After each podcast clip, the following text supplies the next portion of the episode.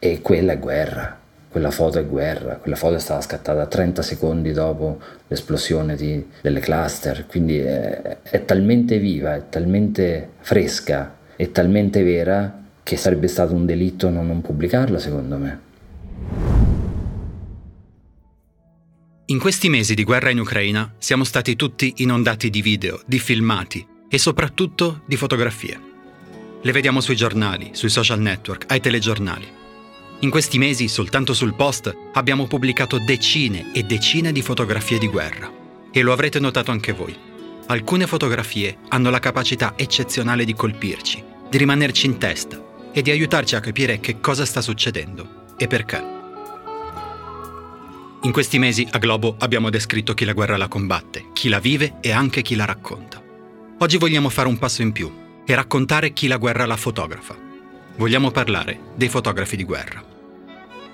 Il mestiere del fotografo di guerra è pericoloso e complicato. Pericoloso perché per raccontare la guerra con le immagini devi avvicinarti al tuo soggetto, devi essere presente mentre le cose succedono e questo spesso significa esporsi al pericolo. Complicato perché raccontare la guerra con le immagini significa raccontare il dolore, le ferite e anche la morte. Questo ti pone davanti a domande e a dilemmi etici a cui molto spesso è impossibile trovare una risposta. Ma al tempo stesso il mestiere del fotografo di guerra è un mestiere essenziale, anche e soprattutto in questo momento in cui tutti abbiamo uno smartphone in tasca e dunque tutti abbiamo una fotocamera sempre a portata di mano. È essenziale anche in guerre come quella in Ucraina, dove molto spesso le fotografie e i video sono realizzati e pubblicati dagli stessi soldati che combattono. Ma nonostante questo, il fotografo di guerra ha un ruolo importante e oggi capiremo perché. Di tutto questo parliamo con Alessio Romenzi, che è uno dei più importanti fotografi e fotoreporter italiani.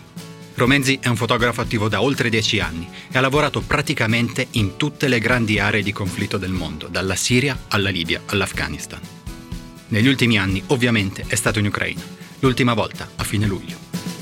Ha vinto molti importanti premi, fra cui il World Press Photo, che è il più prestigioso premio al mondo per il fotogiornalismo. Insomma, diciamo che se c'è qualcuno che sa come funziona il mestiere del giornalista di guerra e come è cambiato negli ultimi anni, è Alessio Romenzi. Con lui parleremo di cosa significa fotografare la guerra, di quale preparazione serve e di quali scelte devono essere fatte. Parleremo di qual è la differenza fra una foto capace di raccontare e una foto che non ci riesce. E di perché, quando le vedete online o stampate, alcune foto vi lasciano indifferenti, mentre altre vi colpiscono come un pugno. Questo è Globo, è un podcast del Post con un'intervista a settimana sulle cose del mondo e io sono Eugenio Cau.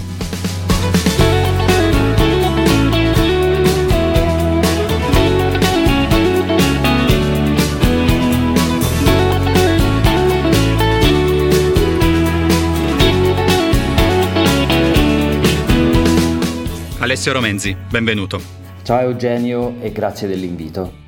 Il tuo ultimo lavoro eh, l'hai fatto nel, nel, Donbass, nell'Oriente ucraino, a fine luglio assieme a Daniele Raineri, che peraltro è una vecchia conoscenza di questo podcast. Su Repubblica avete pubblicato eh, vari articoli, consiglio a tutti di recuperarli e di recuperarli se possibile nella forma cartacea, nel, nel giornale. E avete raccontato sia il fronte, siete stati letteralmente sotto le bombe, sia le retrovie. Vorrei chiederti, prendendo spunto da, da quest'ultimo viaggio in Ucraina che avete fatto, come funziona dal tuo punto di vista, dal punto di vista del fotografo, del fotoreporter, questo tipo di viaggi, che immagino sia un punto di vista complementare, ma anche un po' differente rispetto a quello del giornalista che scrive. Insomma, com'è andata in Ucraina a fine luglio? Abbiamo condiviso questo viaggio, non, non, è stata la prima volta, non credo sarà l'ultima, con Daniele, collega e amico, e um, il nostro scopo era quello, anche questa volta, di cercare di raccontare come possibile, quanto possibile, il conflitto in Ucraina ci eravamo messi in testa di mm, andare, come si dice in gergo, più avanti possibile, e per più avanti possibile significa una posizione più avanzata possibile rispetto a quella che è la, la linea di contatto tra, tra, i due eserciti, Ucraina ed altri no, non fanno differenza, cercando sempre ovviamente però di mantenere un, un livello di sicurezza accettabile. Innanzitutto quando si va a documentare un contesto di guerra, più i fotografi che i giornalisti, semplicemente perché devono raccontare, devono essere vicini per avere le immagini, ci si fa carico di, di un livello di rischio, c'è la consapevolezza che, che il rischio è, è, è una componente fondamentale del viaggio. Ovviamente questa componente varia in base al, al posto dove si sta a que- e a quello che si vuole raccontare. Eh, più vicino si va alle zone di contatto dove gli scontri sono più vivi e più questo livello di rischio è, è elevato. Personalmente dico sempre che c'è una enorme componente di fortuna nel nostro, nel nostro, lavoro. È una sorta di proporzione, sai, da, da, una parte la fortuna, da una parte il calcolo. Eh, soltanto che per definizione un, un, terreno del genere è impossibile da, da pianificare in toto, quindi il caso, chiamiamolo la fortuna, è una componente sicuramente molto molto rilevante. Più si sta lontano da dove succedono le cose e più la fortuna è marginale, c'è modo di, di organizzare il lavoro.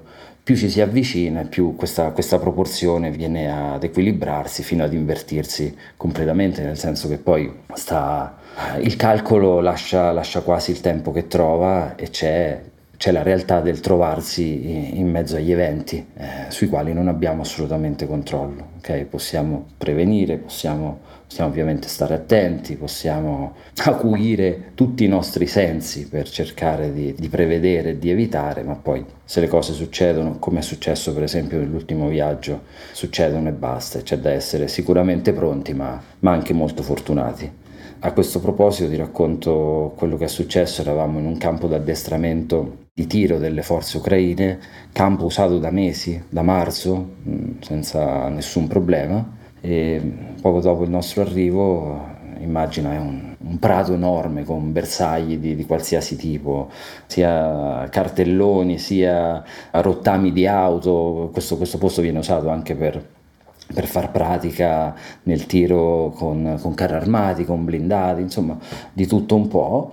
Usato, ripeto, da tempo, dopo una mezz'oretta che stavamo lì ehm, abbiamo sentito un'esplosione sopra le nostre teste e tempo pochi secondi ehm, ci sono piovute attorno quelle che hanno fatto un po' le, le headlines de, delle ultime notizie nell'ultimo mese, le, le, le famose cluster bomb, sono bombe a grappolo, sostanzialmente un missile che scoppia in aria e disperde a seconda dei modelli decine, una settantina nel nostro caso di, di bombe di dimensione minore ma assolutamente letali e che proprio per il numero lasciano poco scampo a, alle, persone, alle persone intorno alle quali cadono.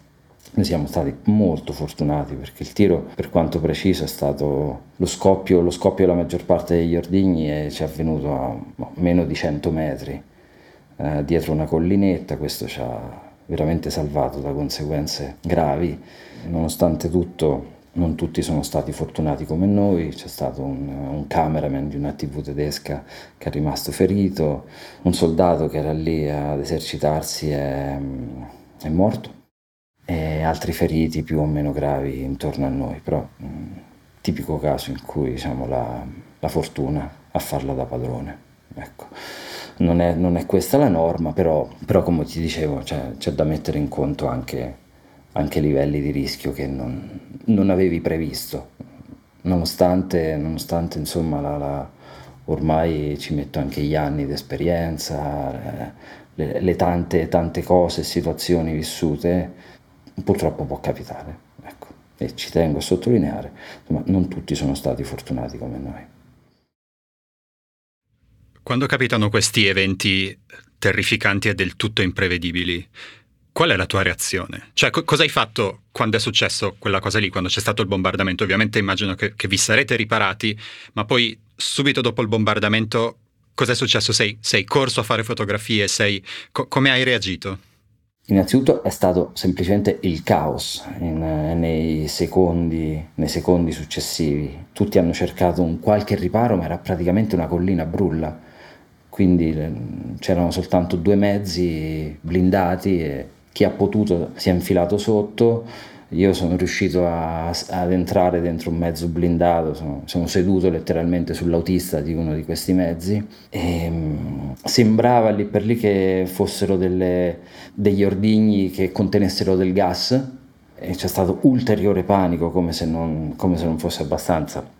Poi invece ci siamo resi conto che il rumore che sentivamo erano i pneumatici forati da, da, dalle schegge de, di questi mezzi, quindi non c'era pericolo di gas, ma il terrore era elevatissimo, cioè, ero veramente terrorizzato anche perché so che ordigni del genere, le, le, bombe a grappolo di solito vengono vengono sparate in serie, proprio per, cioè più di uno di questi missili che portano queste, queste 70 bombe più piccole, proprio per saturare l'area e per cercare di, di uccidere più, più, persone possibile. Non è stato questo, questo il caso, ma nessuno lo sapeva, quindi da lì per arrivare alla macchina, che erano 30 metri, è, è stata una corsa molto dettata dal terrore, perché non sai se da un secondo all'altro ti arriva qualcos'altro addosso. C'era gente per terra, io mentre andavo correvo verso l'auto, che tra le altre cose uh, c'avevo un, un, vetro rotto, uno sportello bucato da, dalle schegge. Eh, ho visto un, un, soldato a terra, gli stavano prestando soccorso già in quattro commilitoni. Ho visto e ho, ho sacrificato quattro secondi della corsa verso la macchina per per scattare delle foto che poi sono state pubblicate anche su Repubblica e poi siamo, siamo saliti in macchina siamo scappati via da quella zona. Siamo andati in ospedale, per fortuna nessuno di noi ha avuto conseguenze. Mi sono trovato in questa situazione di grande dubbio, raggiungere la macchina o, come ti ho detto, sacrificare 4 secondi per, per, provare a fare una foto che era l'unica foto che potessi fare. E, L'ho fatto, ho preso un rischio, perché in quei 4 secondi di ritardo c'era assolutamente la possibilità che arrivasse qualcosa uh, di più, un altro ordigno, e quindi, e quindi anche quello è stato un rischio. E d'altro canto, però, sai, come fotoreporter so perfettamente che le foto vanno fatte quando succedono le cose. Uh, nelle situazioni statiche sì, ci sono le foto da fare, ma le foto che raccontano tanto, quelle, quelle che trasmettono tanto, quelle che, che le guardi e, e ti arriva addosso un'emozione, che sia un pugno, una carezza, a seconda di quello che è, eh, le fai in determinati momenti. E molto spesso questi momenti sono momenti concitati, di paura e questi quattro secondi dal punto di vista fotografico sono stati importanti perché ho, fatto, ho scattato una foto mo- che racconta molto di quel momento. Eh, questo soldato che viene soccorso e che mh, mm, abbiamo saputo essere, essere sopravvissuto, è arrivato, arrivato, in condizioni critiche per, per tutto il sangue perso in ospedale, però è stato stabilizzato, trasferito in un ospedale con, uh, che poteva, poteva poteva dargli cure di maggior livello ed è, ed è sopravvissuto per fortuna.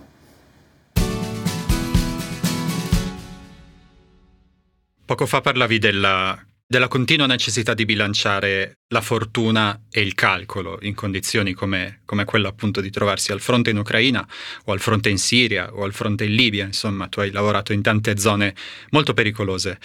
Volevo chiederti cosa fa un fotogiornalista e cosa fai tu per cercare di spostare quanto più possibile il peso verso il calcolo e meno verso la fortuna. Che, che, precauzioni adottate? Quanto studi prima di arrivare in un posto? Quanto ti prepari? Ma anche più banalmente, eh, proprio una cosa forse un po' banale, però come organizzi il tuo kit fotografico? Perché immagino che tu abbia da un lato l'esigenza di fare delle belle foto e quindi di portarti un sacco di materiale, ma al tempo stesso, quindi un sacco di macchine fotografiche, un sacco di obiettivi, ma al tempo stesso di essere, di essere rapido, di poterti muovere e quindi di, di essere leggero. Come bilanci tutte queste cose? Come ti prepari?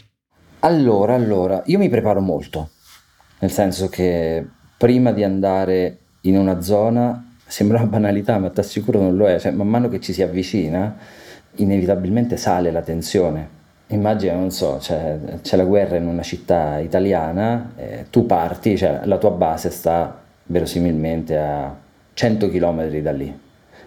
Man mano che ti avvicini alla, alle periferie di, di questa città, eh, la tensione sale, la preoccupazione, ci si veste, nel senso si mette il giubbetto antiproiettile, l'elmetto, e che già per collegarmi a quello che dicevi è, è di grande impaccio, non, non, è una cosa comoda ovviamente da, da avere indosso ed è prassi per me chiedere qualunque persona incontro per strada, la fermo e gli chiedo, grazie a, generalmente all'aiuto di un traduttore di un fixer che, che è con me, eh, com'è la situazione al momento, se, se ha sentito esplosioni, se, se c'è qualcosa di nuovo, sai, perché quello che era valido la sera prima la mattina può essere completamente stravolto, una zona che sapevi, magari c'eri stato il giorno prima, essere tra parentesi tranquilla, il giorno dopo può rivelarsi, magari, magari ha cambiato, ha, è cambiato il fronte e quella zona è passata sotto il controllo di, di, di, di, quelli che in quel momento sono gli avversari della parte in cui stai, perché ovviamente si può documentare solo da una parte, quindi eh, sai l'embedded, no? sia che si vada con i militari o no, però eh, non è possibile il, passare la linea del fronte andare e tornare, quindi una volta che si sta, nel mio caso in Ucraina, con, con gli ucraini, si è parte integrante di quel, di quel corpo d'armata, okay? anche se non si combatte, ma si è esposti a, ai rischi sono, a cui sono esposti anche loro. Quindi dicevo, ci si avvicina, si chiede sempre a livello di, di ossessione per, per, quello che mi riguarda e si cerca di fare un, un risk assessment della, della situazione. Chiedere e confrontarsi se ci sono ovviamente, con quelli del luogo è fondamentale, che siano militari o civili. Eh, calcola che raramente, non capita quasi mai che si entra in una zona di conflitto da soli. No, è, un comportamento incosciente, non si hanno le, le, nozioni per fare una cosa del genere, non, non sai cosa sta succedendo sul, sul terreno, quindi, quindi, è sempre obbligatorio capire e poi, e poi, andare. Questo è il modo in cui si cerca di, di, di mitigare il, il, rischio. Quello che è successo uh, in quel campo di tiro dove siamo stati bombardati è che chiedendo com'era la situazione, se c'erano precedenti, se era successo qualcosa nell'immediato mh, passato de, di quel posto, hanno detto no, no, tutto tranquillo. Insomma. Siamo qua da marzo, non è mai successo niente, quindi state tranquilli. Mm, non era così.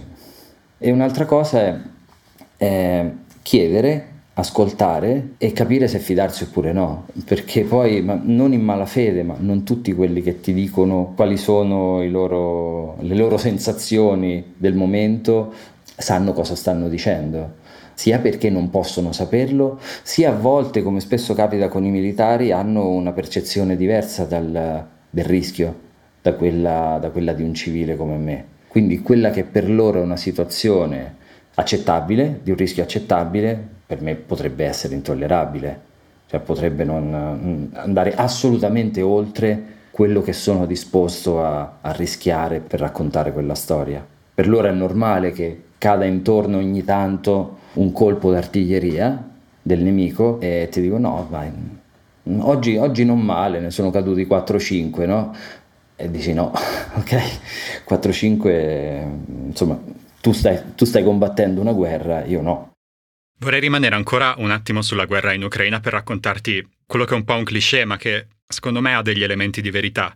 La guerra in Ucraina è forse, probabilmente, la prima guerra in cui tutte le parti in gioco, tutti i soldati, tutti i civili, non solo hanno in tasca un telefono cellulare con una macchina fotografica, perché questo succedeva anche prima, succedeva anche in Siria e così via, ma tendenzialmente questa macchina fotografica, questo telefono cellulare, lo sanno usare abbastanza bene. Mentre per esempio dalla guerra in Siria i contenuti non professionali erano delle robe no, non sempre favolose, nel senso c'erano questi video tutti confusi, adesso sono tutti su Instagram, sono tutti su TikTok, arrivano questi video pazzeschi, i video, i video dei droni, i video dalle trincee, c'è, c'è il presidente ucraino Zelensky che su Telegram pubblica badilate di fotografie eh, che gli arrivano dai, dai fotografi ucraini, che gli arrivano da non so dove, favolose. Quindi è un conflitto in cui c'è una, sotto certi punti di vista, una sovraesposizione di immagini e di video e di suoni. Tu come professionista come ti poni davanti a tutto questo?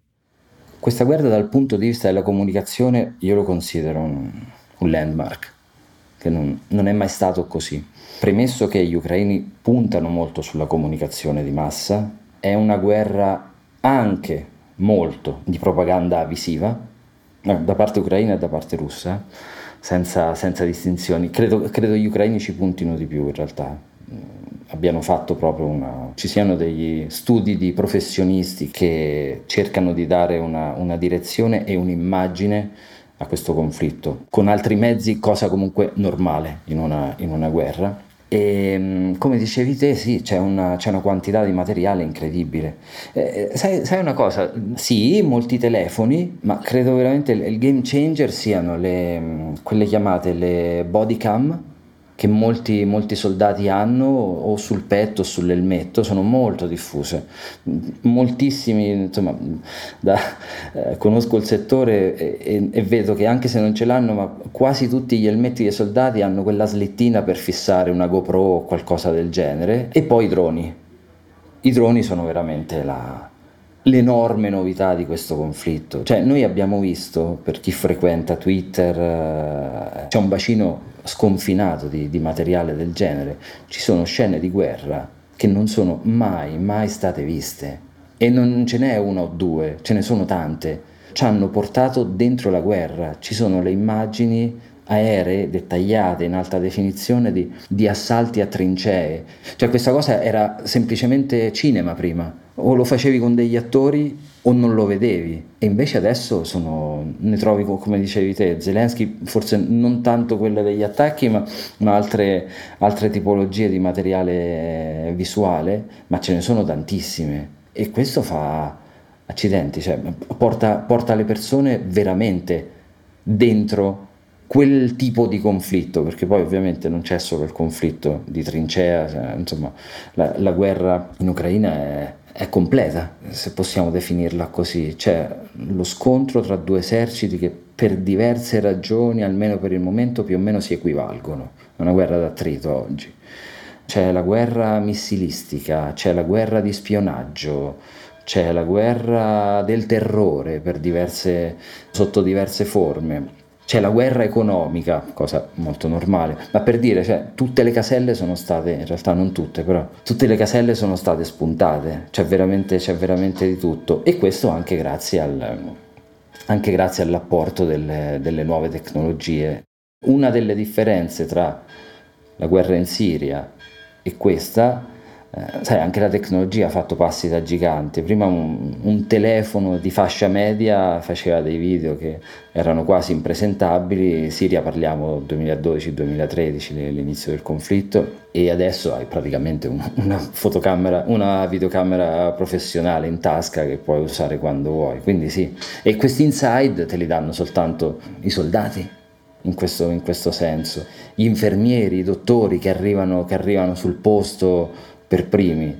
Non sono luoghi dove, dove un giornalista generalmente arriva, se non uno dell'esercito. Un altro dei modi con cui mi preparo e che consiglio a tutti, mi preparo a, ad affrontare situazioni dove non posso avere, ovvia, per ovvie ragioni, il controllo, è guardare questi video, perché sono, cioè sono, sono dei veri e propri documentari. Cioè, ti rendi conto che possono succedere cose, che ci sono delle variabili che non avresti mai considerato se non, se non vedendolo veramente, non in prima persona, però raccontato da, da un filmato, che può succedere anche quello. E in questo contesto, in cui appunto ci sono i soldati che si mettono la GoPro sull'elmetto e ti fanno vedere com'è il combattimento in prima persona, ci sono gli infermieri eh, che ti fanno vedere come sono i soccorsi in prima persona. Qual è il tuo ruolo? E ti faccio la domanda più ampia, perché è ancora importante che ci sia una persona come te, una persona come, come Daniele Reneri, de, de, dei professionisti eh, che raccontano le cose per immagini? Allora, le immagini che generalmente troviamo fatte da, da chi non è un giornalista, un fotogiornalista in questo caso, molto spesso sono fatte con la tempistica giusta, che è quasi irraggiungibile per un, per un civile, ma mancano del, di quella organizzazione dell'immagine che la rende qualcosa di speciale. Per dirla in maniera brutale, sono fatte un po' a caso, non diverso da, da, come, da come, un po' tutti noi facciamo le immagini col, col telefono, no? Nessuno si mette a studiare troppo la composizione o lo mette a cavalletto e cerca di, di bilanciare gli elementi, gli elementi che, che, comporranno quel, quel racconto visivo. Quello che possiamo provare a fare noi è curare questo aspetto e, e mi piace pensare anche consegnarlo alla storia nella forma che più si adatta a quel messaggio. Poi c'è da dire che un giornalista dovrebbe essere garanzia di indipendenza, garanzia di un bilanciamento nel raccontare la storia, molto spesso impossibile, per, adesso se vuoi ne, ne parliamo, però di sicuro non deve essere così tanto di parte come invece ovviamente un militare o, o un civile coinvolto in prima persona è. Ti dicevo che è molto difficile essere, essere racc- cioè, raccontare, raccontare bene la storia perché innanzitutto, come dicevamo, è impossibile raccontare i due lati del conflitto. Io, a me non, non viene dato un visto russo nel caso volessi andare in Donbass, da, dall'altra parte del, del fronte. Questo non mi viene permesso. Lo stesso dicasi per chi ha documentato la parte russa della guerra, mm, non penso gli venga concesso l'ingresso in Ucraina. E poi eh, in guerre così ben strutturate come questa ucraina c'è la, sempre la, la, la, longa mano del, del governo, nel senso che gli accessi al fronte raramente vengono organizzati indipendentemente dai giornalisti proprio per, per, perché ci si trova a muoversi all'interno di una struttura militare. Il giornalista deve chiedere delle, organ- delle autorizzazioni scritte per visitare quella zona del fronte piuttosto che l'altra. Spesso, non sempre, il giornalista viene accompagnato da quello che è un press officer, di quella determinata unità militare e che da una parte ben venga perché ti porta in una zona e ha una conoscenza, dovrebbe avere una conoscenza di quella zona che ti permette di mantenere un livello di sicurezza accettabile. Diciamo che sa, dovrebbe sapere quello che succede sul campo, ma poi ti dà accesso a quello che vuole che tu veda e che tu racconti. Ci sono delle eccezioni, ok? Non è sempre così, ma guarda, immagina il presso, il, l'addetto stampa di un politico e tu sei un giornalista. Lui ovviamente sì, ti, ti, apre la porta alla vita di questo politico, ma se ne guarda bene di, di farti avere informazioni che lo, possano metterlo in difficoltà, no? in, o che lo, lo presentino sotto una cattiva luce. Stessa cosa per quello che è questa figura poche volte nominata, ma centralissima del, del, reportage di guerra organizzato in questo modo. Nel senso il press officer ti porta, ti accompagna o perlomeno ti indirizza, ma di sicuro fa in modo che tu non veda qualcosa che loro non vogliano che tu veda. E così è difficile. è difficile perché tu semplicemente non sai neanche che cosa non hai visto e questo non, non va assolutamente a beneficio del, del racconto. No? Ci proviamo, ci proviamo a raccontare, ma è veramente difficile. Paradossalmente è più semplice in altre guerre, penso a, a, quelle contro l'ISIS, a Mosul o a Sirte, guerre che ho documentato in maniera approfondita, dove queste strutture militari erano molto più, queste maglie erano molto più larghe, c'era assolutamente modo di, di, di, di muoversi quasi in maniera indipendente, la struttura era meno organizzata e il racconto è diverso, riesci a vedere diversi aspetti. Di là se hai chi ti dice andiamo qui, no di là adesso non ci andiamo, tu non saprai mai che cosa non hai potuto raccontare e paradossalmente racconti quasi soltanto la, la narrativa di chi ti porta in giro. Com'è un servizio clienti a 5 stelle? Ce lo racconta chi lo ha provato. Siete veramente perfetti, siete gentilissimi e ultra rapidi. Resto con voi sicuramente perché mi sono trovato veramente bene. Octopus Energy, energia rinnovabile a prezzi accessibili e un servizio clienti davvero superlativo. Poco fa parlavi della differenza fra la fotografia e le, le immagini create da, da, dai soldati, dagli infermieri, dalle persone che sono attive eh, in, in, uno scenario di guerra e la differenza fra le fotografie create da un professionista, no? E volevo chiederti quanto è importante per te coniugare la resa estetica, cioè il fatto che una foto sia bella, sia ben composta, e eh, la resa documentaristica, cioè il, il fatto che una fotografia sia, sia, utile, racconti qualcosa. Immagino che quando le due cose si incontrino sia il momento perfetto in cui si crea la foto, la foto giusta. Eh, però volevo chiederti come cerchi e come trovi questo bilanciamento. Per me è molto importante. Hai, hai toccato un argomento determinante per me. È molto importante questo bilanciamento perché sono i due elementi che, che fanno di una, di una foto che racconta una foto ben fatta. Deve esserci il contenuto, il contesto e anche l'estetica in qualche modo, e, ehm, che è, la, è la difficoltà del, una delle difficoltà del nostro lavoro, nel senso che poi spesso e volentieri non c'è la, il tempo, la calma e la concentrazione per uh, mettere, mettere, gli elementi dentro, dentro, questo rettangolo, un po' come, come li vorremmo almeno e sta lì un po' alla, alla, alla, bravura di ognuno di noi riuscirci in a volte frazioni, frazioni di secondo. È un, be, è un bel tema questo. Uh, soprattutto in situazioni, in situazioni concitate, che comunque sia raccontare la guerra non è sempre soltanto così, Anzi, le immagini dal fronte sono la minima parte, perché la maggior parte del tempo si passa nelle retrovie.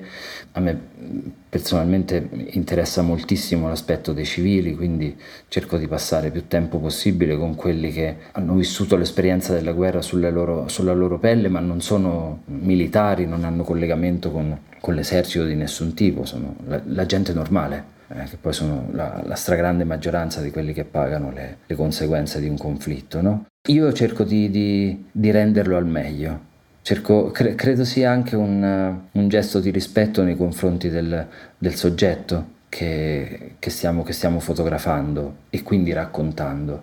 Cerco di passarci più tempo possibile, cerco di capire, non sempre è realizzabile il tutto, e poi cerco di, di, di dargli la, la giusta riconoscenza, dedicandogli tempo e, e i miei occhi nel, nel raccontare la loro immagine. Volevo chiederti della questione etica. Prima, parlando del bombardamento sotto cui vi siete trovati, raccontavi eh, di, di, di, questo, di, questo, soldato che hai visto mentre, stavi, mentre, stavate scappando, ferito, con tutte le persone attorno che lo soccorrevano. Ed effettivamente quella foto che è stata pubblicata eh, su Repubblica si può vedere anche sul sito internet è molto potente ma anche molto, molto, pesante, c'è questo soldato tutto pallido con le braccia aperte come Gesù crocifisso, con insomma la parte de- de- dell'inguine tutta, tutta, insanguinata, è una foto molto, molto impattante. Ed è una foto che, che, va pubblicata, ma che immagino che come tantissime foto che avrai scattato nella tua carriera ti abbiano posto delle domande. E volevo chiederti un po' proprio di, di queste domande che ti poni, cioè ci sono delle foto che non hai mai scattato cioè, ti sei trovato davanti a situazioni in cui potevi scattare una foto, ma non l'hai fatto perché ritenevi che non sarebbe stato giusto. O ci sono delle foto che hai scattato, ma che hai deciso di non pubblicare perché ritenevi che non sarebbe stato giusto. O ancora ci sono delle foto che hai pubblicato, ma che ti sei pentito di aver pubblicato. Allora, io posso dirti che ho scattato tutte le foto che, che volevo scattare, eh, anche in situazioni difficili, di dolore, di sofferenza ed è venuto tutto, tutto, in maniera automatica, nel senso non, non, c'è stato, non c'è mai stato uno studio dietro il, l'azione del premere il pulsante oppure no, semplicemente perché c'è sempre stata un, un'accettazione o da parte del soggetto che stavo fotografando e quindi di conseguenza tutte le foto che ho voluto scattare le ho scattate e le ho pubblicate senza avere problemi, non ho mai avuto problemi di qualcuno che, che mi ha fatto sapere che quell'immagine non voleva che fosse vista da altri. Okay? Altre volte, data l'impossibilità, scusa dico un'ovvietà però, del soggetto di, di, di, dare o non dare il permesso, fosse anche con un'occhiata, un movimento del capo, cosa che succede molto spesso, il momento storico della, di quella foto secondo me giustifica, giustifica, il fatto che quella foto venga vista, sempre facendo in modo di non mettere il soggetto in, insomma, di non eh, denigrarlo, di non farlo apparire sotto, mm, insomma, come qualcosa che, che non è. Un esempio può essere la foto di quel soldato ovvio, non c'è stato nessun gesto di assenso da, da, parte di nessuno, ma quello era un momento che parlava da sé, era è un momento talmente vero, talmente logico per molti versi. Sono soldati, un soldato ferito è qualcosa di più frequente di, di un civile, un, fa parte del, della loro scelta di essere dei, dei, militari. I suoi commilitoni se ne stanno prendendo cura da subito, da, dall'istante in cui è successo praticamente in maniera più, più accurata possibile e quella è guerra, quella foto è guerra, quella foto è stata scattata 30 secondi dopo l'esplosione di, delle cluster, quindi è, è talmente viva, è talmente fresca, è talmente vera che sarebbe stato un delitto non, non pubblicarla secondo me. Abbiamo parlato in più di un'occasione in questa conversazione di fotografie che raccontano, di momenti che raccontano. E allora, visto che tu hai lavorato in tantissimi contesti in cui si è fatta la storia, eh, la Siria, la Libia, l'Afghanistan, l'Iraq, la Palestina, e ne sto citando soltanto una parte, ci puoi raccontare un paio di questi momenti che raccontano, un paio di momenti in cui, che, che per te, per la tua carriera, per, la tua, per, il tuo percorso da fotogiornalista sono, sono stati importanti, hanno cambiato il tuo modo di fare questo lavoro? Allora, ho diverse foto a cui sono particolarmente legato e una di queste è nell'aprile 2012, il conflitto siriano era scoppiato da poco e io sono entrato in Siria illegalmente dalla Turchia e poi sulla, sulla via del ritorno considera che eh, ci, si, ci, si, affida dei, ai contrabbandieri che generalmente fanno passare merci da, da una parte all'altra del confine nelle zone meno controllate e il confine turco-siriano come libanese siriano poco controllato, si adattano a far passare gente. Quindi tra quelle persone che, che, dovevano ritornare dall'altra parte del confine c'ero anch'io, ero insieme ad un collega Victor Blue e ci, ci accodiamo a un taxi che stava andando verso il confine, fa un po' ridere questa cosa, contrabbandieri taxi, fatto sta che insomma, bisogna arrivarci in prossimità del confine, il taxi non passa al confine come sarebbe stato molto più comodo e inaspettato, ma si ferma a qualche chilometro e da lì te la fai a piedi. Te la fai a piedi, generalmente c'è del filo spinato che va superato e via dicendo. Poi quello tra Turchia e la Siria l'ho fatto veramente tante volte, io come tantissimi colleghi che facevamo dentro e fuori in quegli anni. Fatto sta che facciamo il tragitto per campi, era ancora buio, stava facendo giorno in quel momento, insieme a una famiglia siriana. Erano verosimilmente una, una coppia con, um, con due bimbi il nonno, o forse i nonni, il nonno e la nonna. Quindi abbiamo fatto qualche chilometro nei, nei campi arati, nella, col, col, sole che sorgeva e arriviamo alla zona del filo spinato, non c'era, non c'era, un ingresso e poi cercando abbiamo trovato un punto dove questo filo spinato era stato, era stato già rotto, era stato già interrotto, quindi proviamo a passare, mi ricordo le, le gonne delle donne si impigliano nel filo spinato, aiutiamo e e passiamo tutti.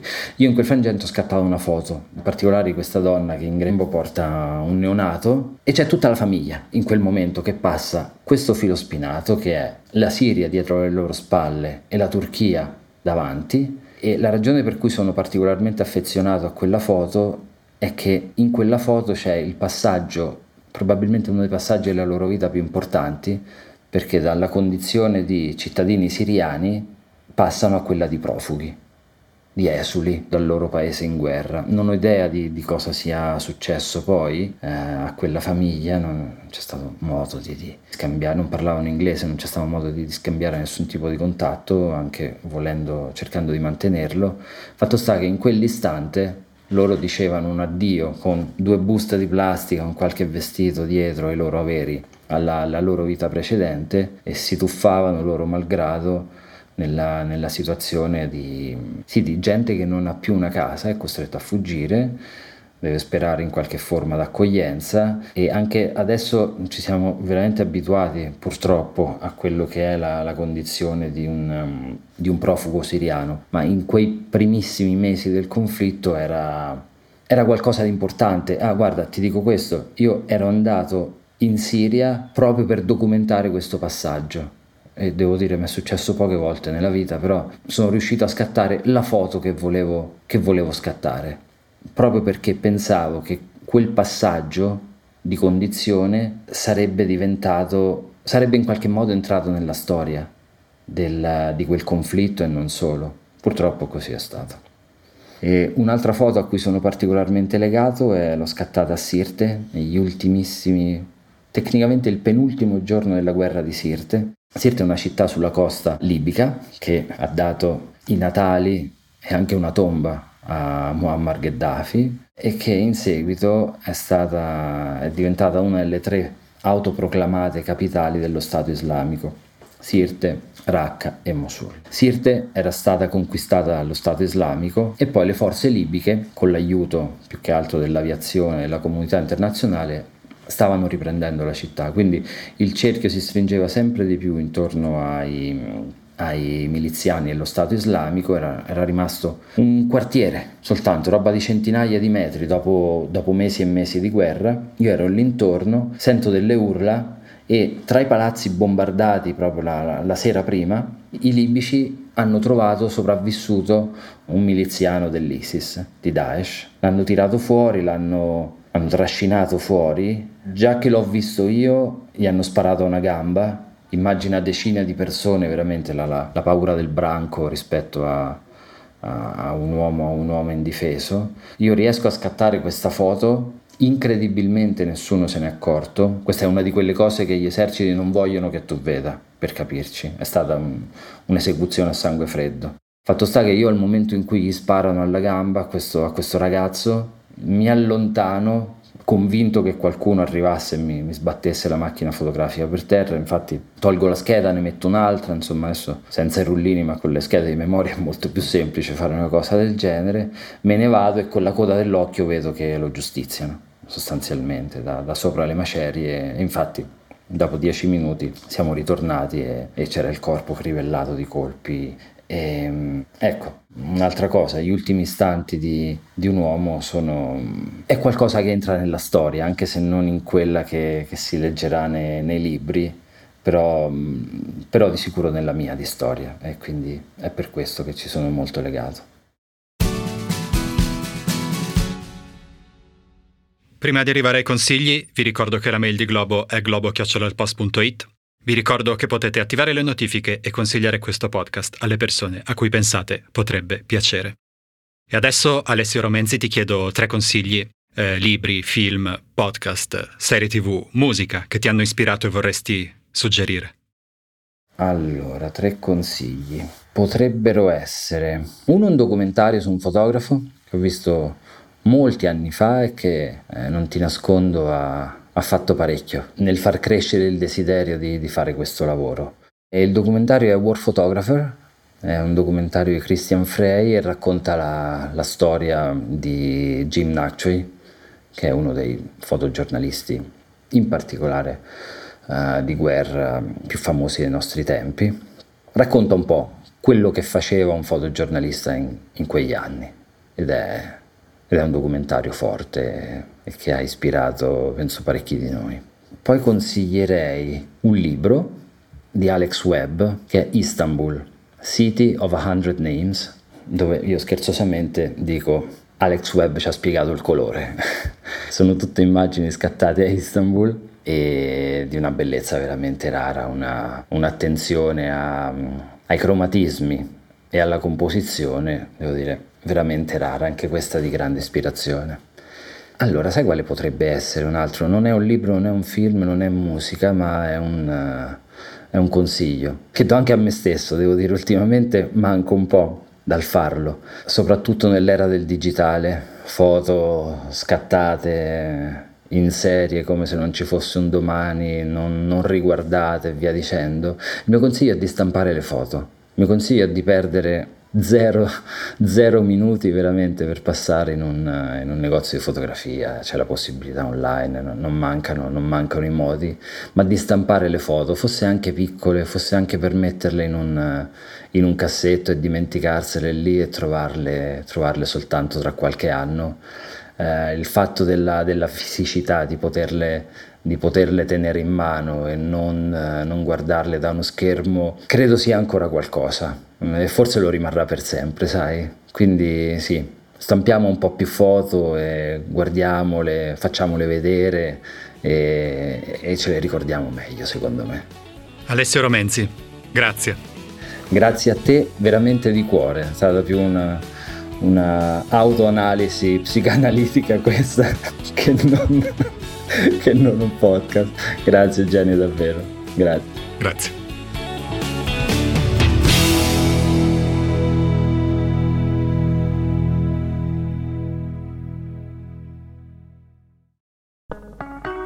Morning, cioè il podcast che faccio ogni mattina per il post, si potrà ascoltare gratis senza abbonamento dal 10 al 19 maggio. Partiamo dall'inizio. Sono Francesco Costa, sono il vice direttore del post. Ogni mattina da ormai tre anni mi sveglio presto per leggere tutti i giornali e poi raccontarli dentro Morning e non solo. Insieme alle notizie, alle cose più importanti, alle cose da sapere, cerco di raccontarvi da giornalista anche un po' di dietro le quinte dentro Morning, dei giornali, dei meccanismi che fanno l'informazione.